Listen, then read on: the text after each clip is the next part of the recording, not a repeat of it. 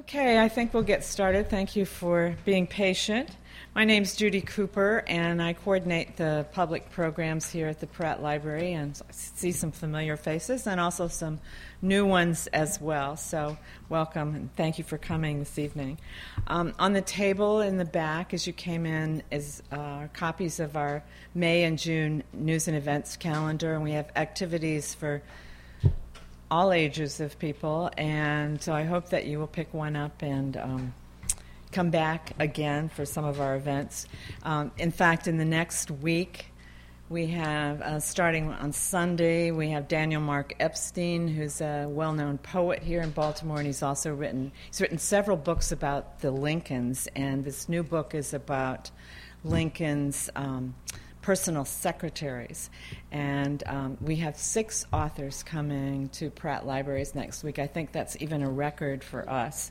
Um, uh, as part of our Writers Live, we call it our Writers Live series, um, we we host events for local authors and authors from around the country, and also occasionally, um, as we're doing this evening, uh, writers from outside of the United States. Our special guest tonight is Qaisra Shahraz. She was born in Pakistan but has lived in Manchester, England since she was nine years old. And she's really a very multi talented individual. She holds two master's degrees um, one in European literature and one in script writing for television and radio. She is a fellow of the Royal Society of the Arts and a member of the Royal Society of Literature. She has had a successful career in education as a consultant and a teacher train in, and in teacher training, and she's also um, hosted and coordinated many literary events, workshops, and creative writing seminars. As a writer, she has worked as a journalist and has written short stories and scripts for television, television dramas, and uh, novels, including the ones that she, we hope she's going to talk about tonight and read from um, The Holy Woman and Typhoon.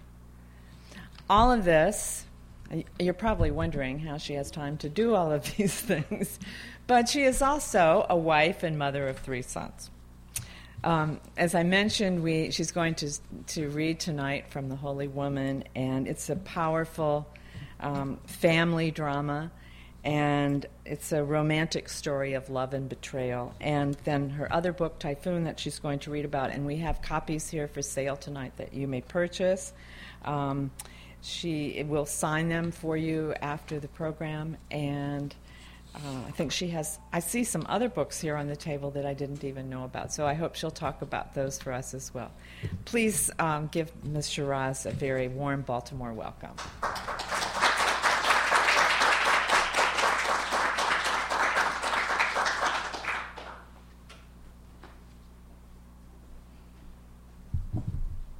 Good evening, everybody. I'm delighted to be here. Thank you so much for joining me two requests before we go further. One is if you've got phones, please switch them off. That includes my own relatives who are here. Yeah, it, it does disturb during the reading. Secondly, please, all these chairs are staring in the face. Please, if you don't mind moving forward, come and sit near me if you don't mind. Especially the back rows, move forward, please. Let's have a nice, cozy little group here. That's better, isn't it? And there's always a comfortable sofa here as well. okay. yes, come and join me here or there. Fantastic sofa here. First of all, let me start saying how truly, truly delighted I am to be here, particularly in this library in Baltimore and to be hosted by Judy. Now, let me say, my tour began with Judy. Can I say that? it did. I've been touring quite a few countries because my books have come out in different languages, so I go there. Unfortunately, for the last seven years or so, I've not be, been to the US. I was supposed to come about eight years ago, and then something happened, and I changed my mind. And then a few months later, somebody invited me to actually launch a collection of stories where one of my story was in it, and that was in New York And they said, Qaisra, come over. Sorry, we can't pay for your airfare, your travel costs, but come and join our event. And I thought, well, to go all that way just for one event, is it worth my while? You know, it's very expensive. I'm very busy with other things. But it got me thinking. I thought, well, okay, I'm going, but I'm not going for one event. I'm going there to launch myself as an author. Not, uh, not many people know me here in the US. I want to gain some American readers. And then I decided, well, who do I really want to get involved with?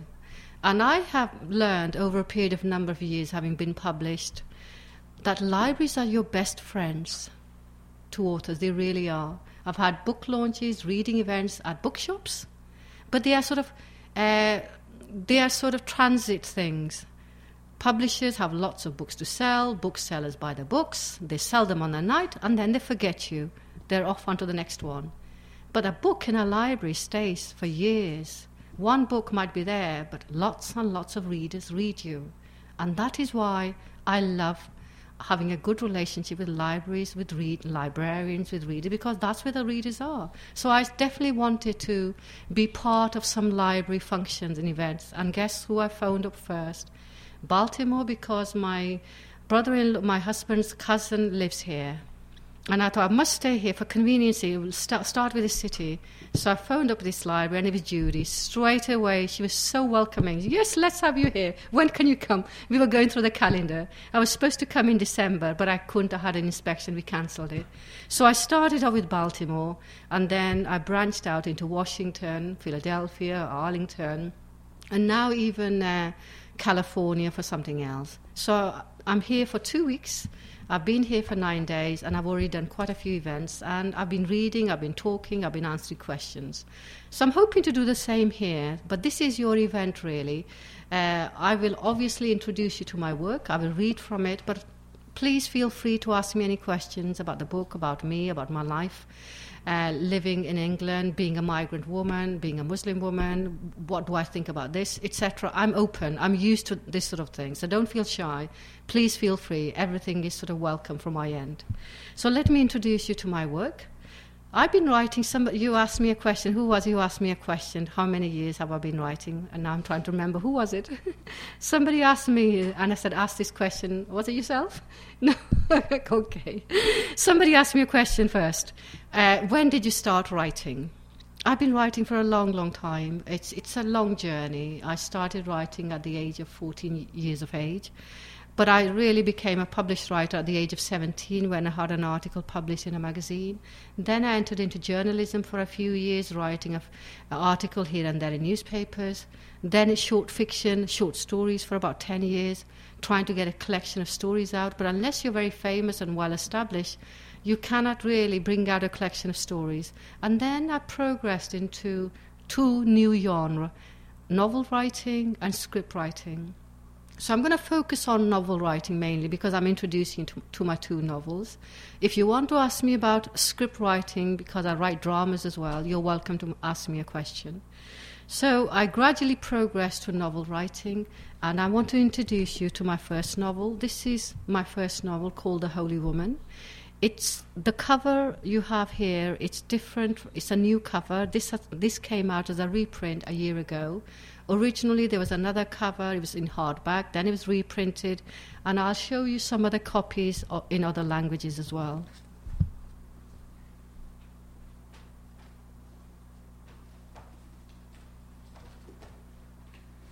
So, this is Indonesian, the Holy Woman. It's called Perempuan Suci. I went to launch it uh, two years ago.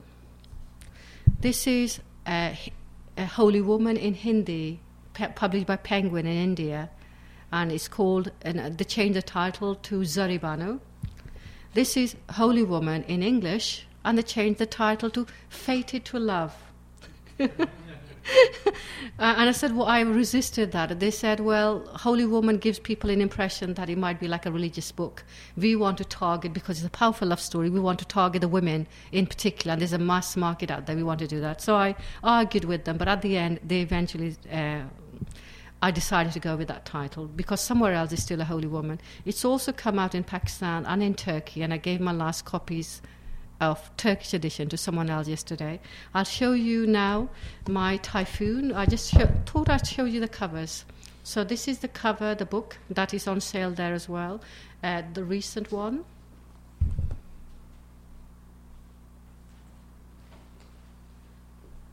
This is a cover, a very stark cover for a Dutch cover in Holland. Uh, it's called Typhoon. This is the Indian cover. Again, the love is mentioned, Love's Fury. So Typhoon has become Love's Fury. okay. and this is Indonesia. It's, uh, whereas before it was Perempuan Suci, now it's become Perempuan Terluka.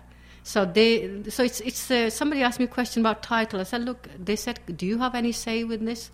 I said, well, originally my titles were Holy Woman and Typhoon, but they changed this title in Indonesia. The reason being tsunami. This book was launched straight after tsunami, and they said we really don't like that title. And then I think we're being clever as well. They want to market them together. Can you see the similarities of covers? But also similarities of title. Perempuan, wo- holy woman, wounded woman. They go well together.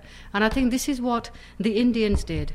You know, they too went for the same thing. Can you see the covers? Same woman on the same face, and then the word love in it. So really, writing, uh, publishing has become about packaging, marketing stuff.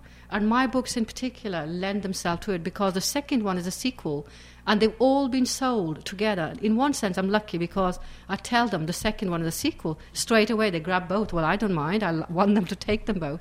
But really, it's worked that way. So let me tell you about the Holy Woman. So this is the Holy Woman. It's two books in one. Where did I get the idea from?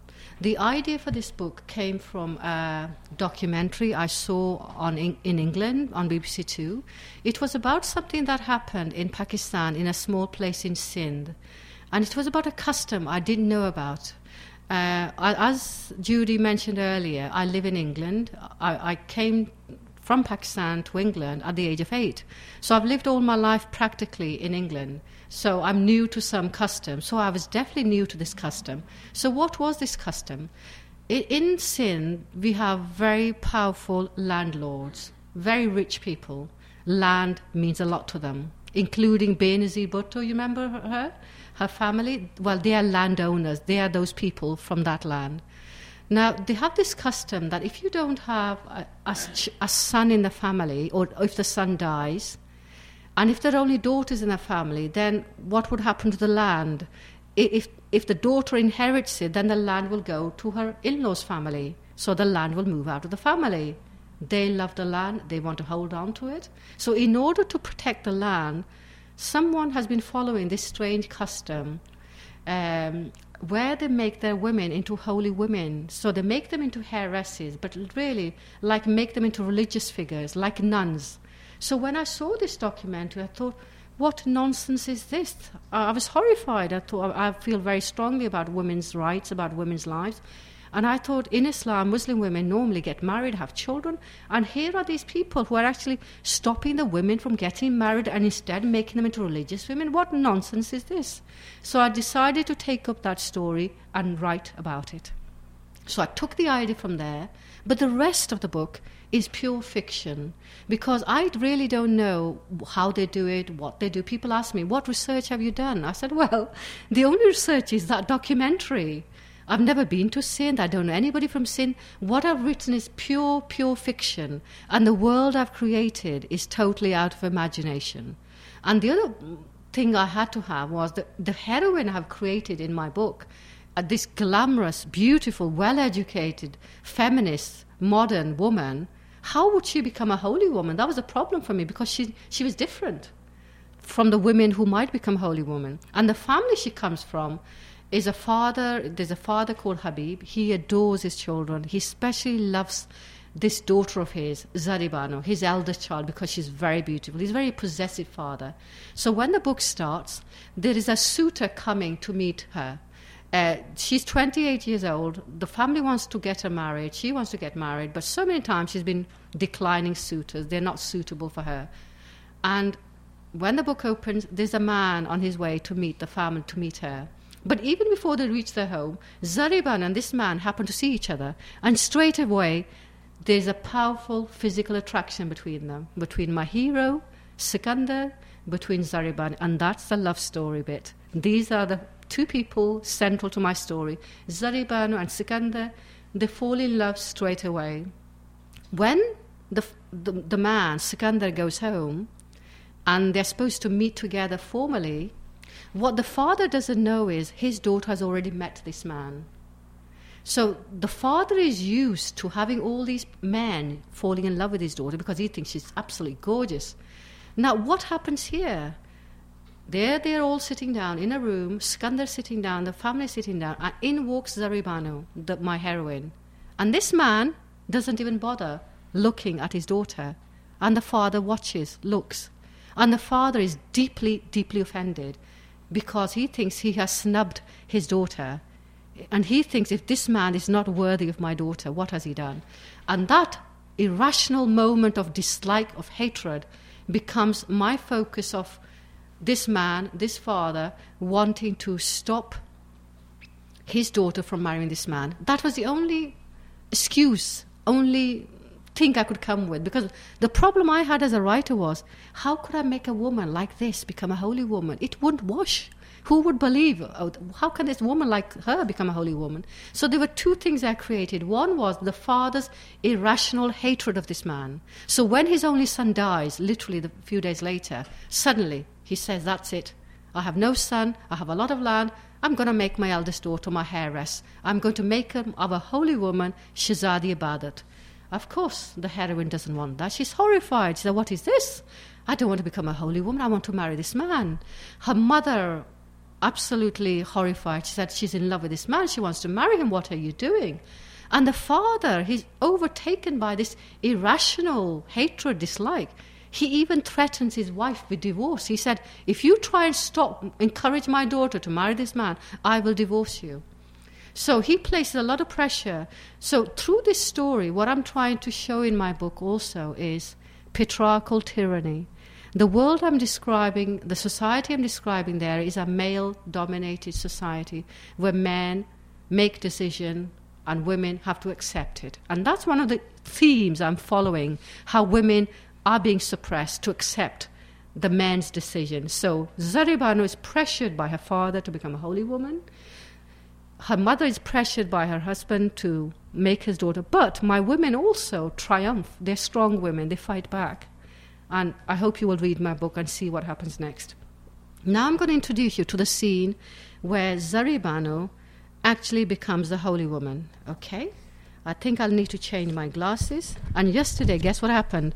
In Fairfax, I lost, I left my glass case. so Judy, don't forget to uh, remind me to take my glass case back with me.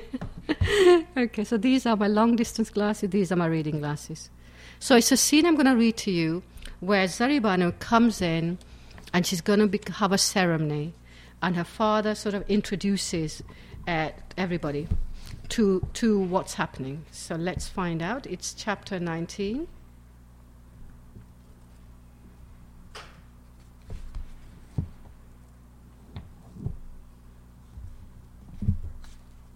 Excuse me for a moment. I think I picked up the wrong book. It is the right book, but uh, let's have a look.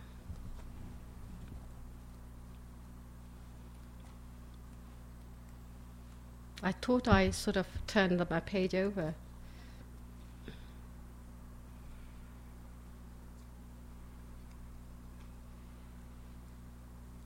Sorry about this, everyone. okay, this has never happened to me before, uh, where you're look, busy looking for a page.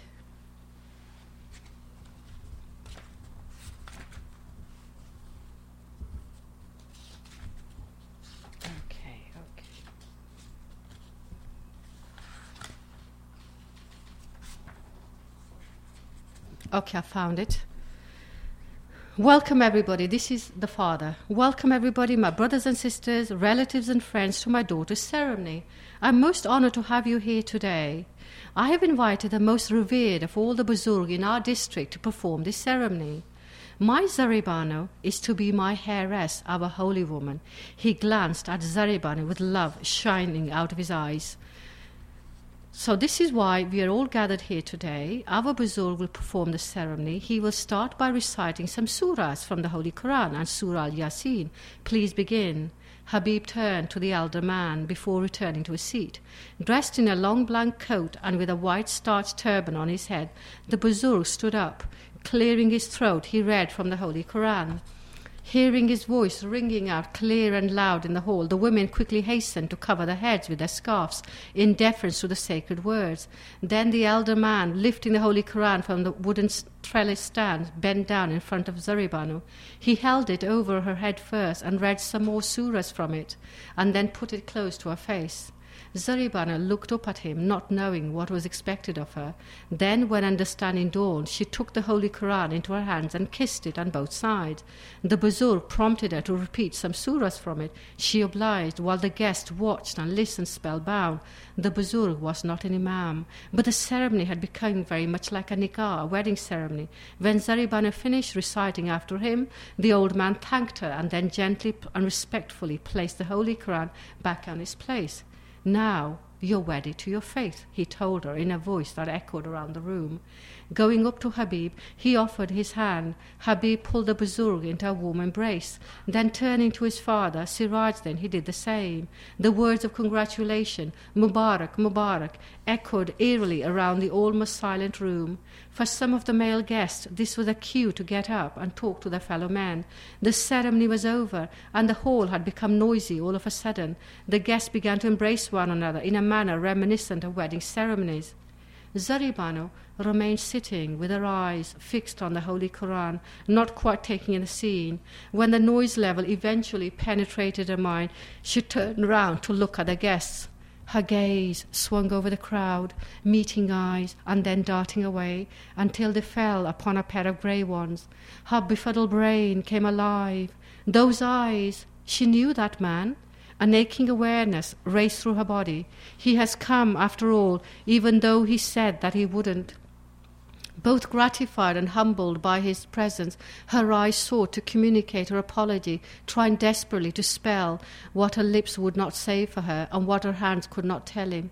Please forgive me, they begged of the man whose love she had sacrificed. Please forgive and forget me. It is all over. Sikandar latched onto her eyes, both captivated and loath to let go of the accidental contact. They were the only tangible means of communication he had, by which he was able to relate to his old Zaribanu. While hers expressed sorrow and apologies, his eyes darted frustration and betrayal at her, flashing out his own particular message. I will never, ever forgive you, Zaribanu. Her father's hand on her shoulder ruthlessly broke the contact from across the room. Chilled, Zaribano dropped her gaze, withdrawing once again into the shell of numbness she had built around herself. When her father called her name, she raised empty eyes at him. So that's the scene where Zaribano becomes the holy woman, where the man she wants to see, marry, he watches in horror her going through the ceremony, and he has promised her re- revenge. And I'm not going to tell you what he does. you have to find out what he does. okay. So there's a lot happening in that book. It's, in fact, two novels in one. One story is about Zaribano and Sikandar, their love story. Readers, whether they're in Indonesia or Turkey or Germany or England or US, they want to know what happens to the lovers. I've had a lot of people even cheating, going to the end to find out what's going to happen. It's become very popular, especially in Indonesia. It's become a bestseller there. There's also, but it's a serious book as well. I talk about lots of women's issues. I also wanted to introduce the Muslim world to my Western readers because the novel is set in four countries Pakistan primarily, Egypt, Malaysia, Saudi Arabia, and even a chapter in London. It's also a story of a village where there's the, this landlady, the queen of the village. Her name's Chaudhrani Kaniz. And I had a fascinating relationship with this woman. I, I don't know if you ever heard of this, but writers fall in love with their characters. They have a special bond.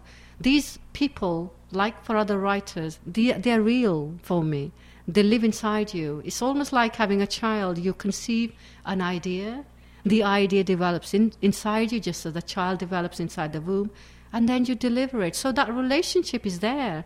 And I had this relationship for three years in this book. The characters grew with me. And in particular, I was fascinated by this woman called Chaudhrani Kaniz. She is a widow, lives in a village. And I found there were parallels. In the town, there is Zaribana's father, who's a tyrant. In the village, there's this queen, this woman, this landlady, who's a tyrannical woman who will not let her son marry the washerwoman's daughter because she happened to be an enemy, the, the woman who had jilted her husband. So there's a feud going on. And I thought there are parallels here. Why not bring the two plots together? So, in fact, I had two stories, two novels coming into one. But the other fascinating thing about Chaudhrani Kaniz was how she changed. She started off as a baddie figure, as a wicked woman that everybody would love to hate. You know, really hate her. By the middle of the novel, I found I found while I was writing it, she was becoming more and more sympathetic. And by the end of the novel, I couldn't let go of this woman. I was fascinated by her. I wanted to know why is this woman like this? What has happened to her? And guess what I decided to do? And now I'm going to introduce you to my second novel. This is my second novel. I already had an idea what I was going to write in this book because I had written a story called Divorce, Divorce, Divorce, called Talak, Talak, Talak in my language, uh, my other language. And I always knew I was writing a novel. So the idea was there, story was there, characters were there. But when I finished The Holy Woman, I, I suddenly felt I had lost my fourth baby. It, the book was like my fourth child. I have three sons, as Judy said. this book was written 12 years ago, a long time ago. It's been out for nine years. And I, my eldest son, who's sitting there, was about 10 at that time. My second son was about six or seven or, or six. The other one was three, four. And they would play around me while I, I would write this. And I would write my book Saturday morning, Sunday morning, fresh chapters. There are 36 chapters there. You know, it takes a long time. I would do this. And weekdays, I would write after a full time job. I, ha- I, have a job, or had a job, I've given it up now, in education. I work in education as a teacher, trainer, etc. And so I would be at work from 9 to 5, come home, watch TV, prepare the meal, spend time with the boys. So there isn't much time to write. So all I would be doing is between 10 and 12 is fiddling around with words, with editing. So the only proper time for writing was weekends, and I spent my weekends and holiday time when we have school holidays. I would be writing, and this would happen for three years.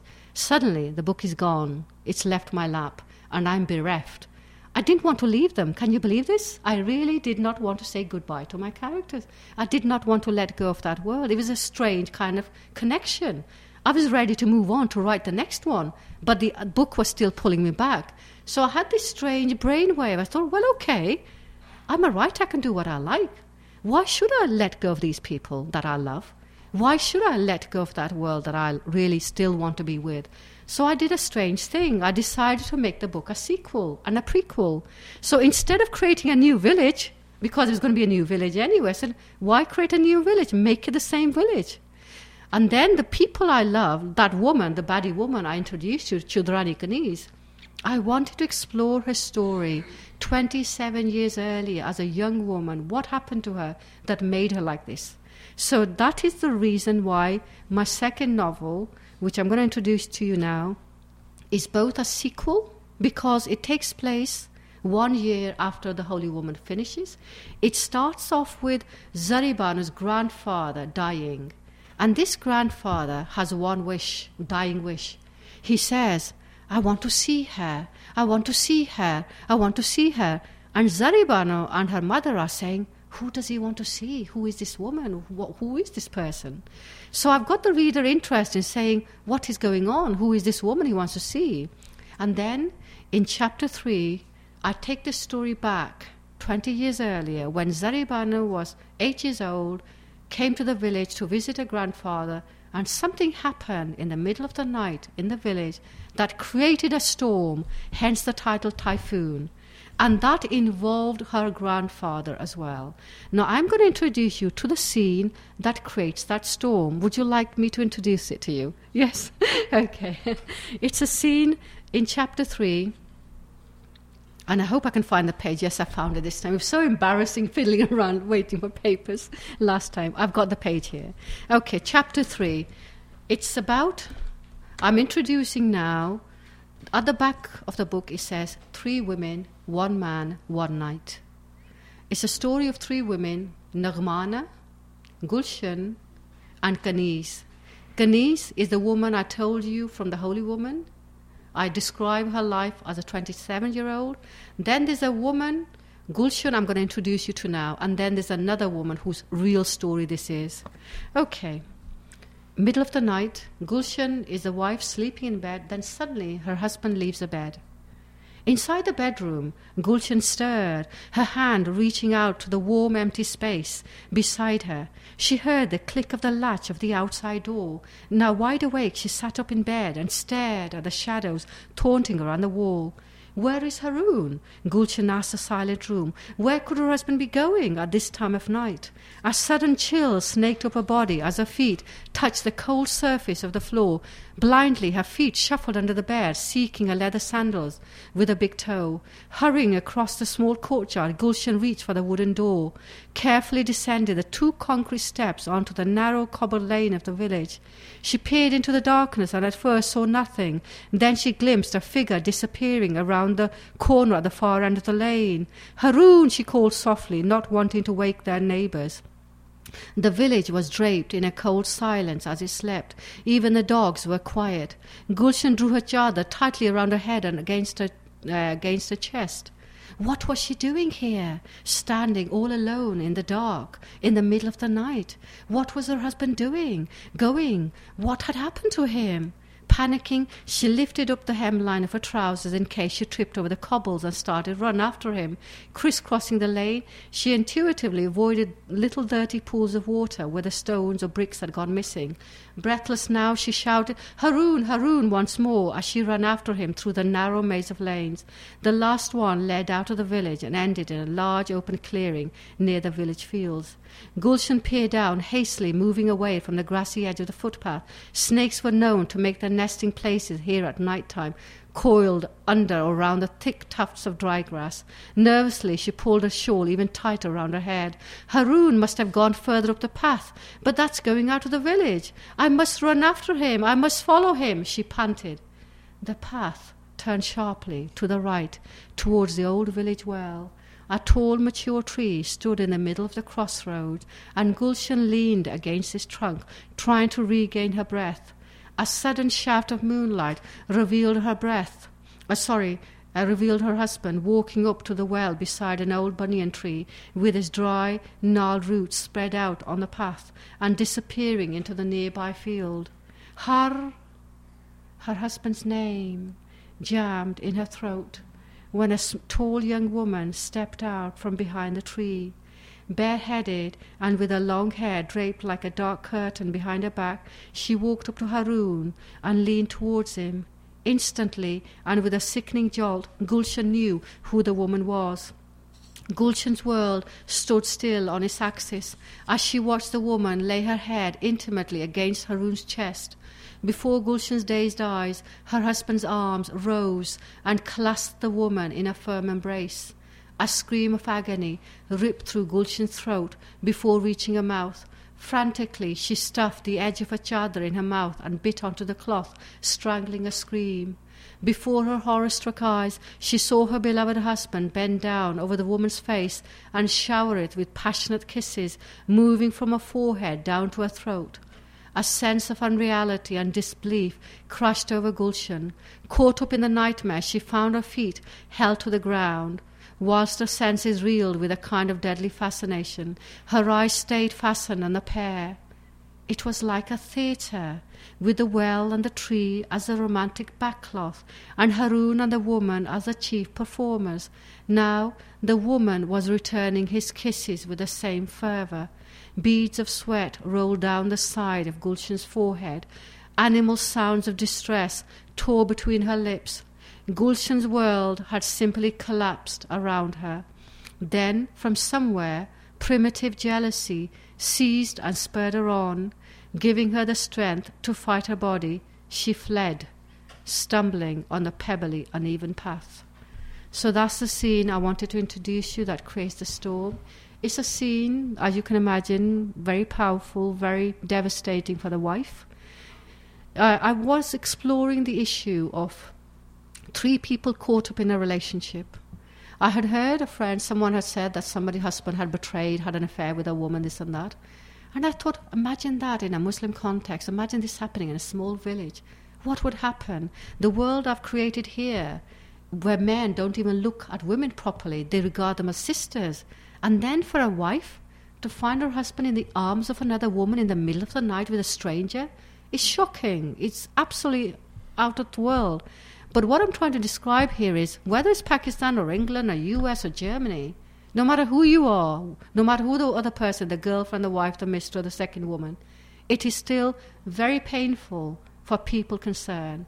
So I was trying to explain the pain of three people caught up in a relationship. So you can imagine Gulshan's world has been swept aside.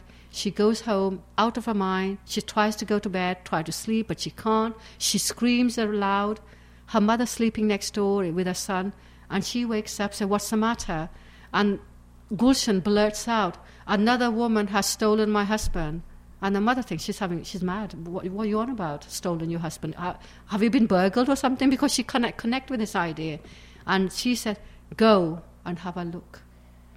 And the mother thinks, What's going on? She really doesn't believe it. She too goes to the fields. She too sees the same scene they're still in each other's arms. And the mother, too, goes through the same emotions as the, as the daughter the horror, the betrayal, the distress. But as well as that, the mother also feels anger, anguish for her daughter. And you know what the mother does? Next morning, she goes knocking on different people's doors. And one of the doors she knocks on is Zarri Bano's grandfather. He is the village head of this village, the big man who makes decision. She says to him, Another woman has wrecked, destroyed my daughter's home, stolen her husband. What are you going to do about it? You've got to do something. And I'm not going to tell you what he does.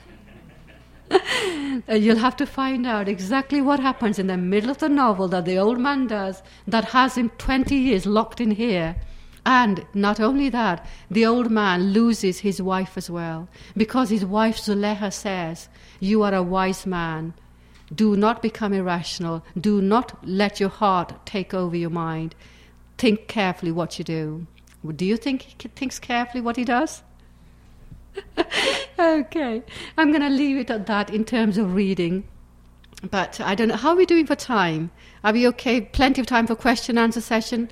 I mean, how much have I got altogether? I want to give lots of time to for you to ask me questions, etc. If you have any time left over, I can always read to you the scene after the next day when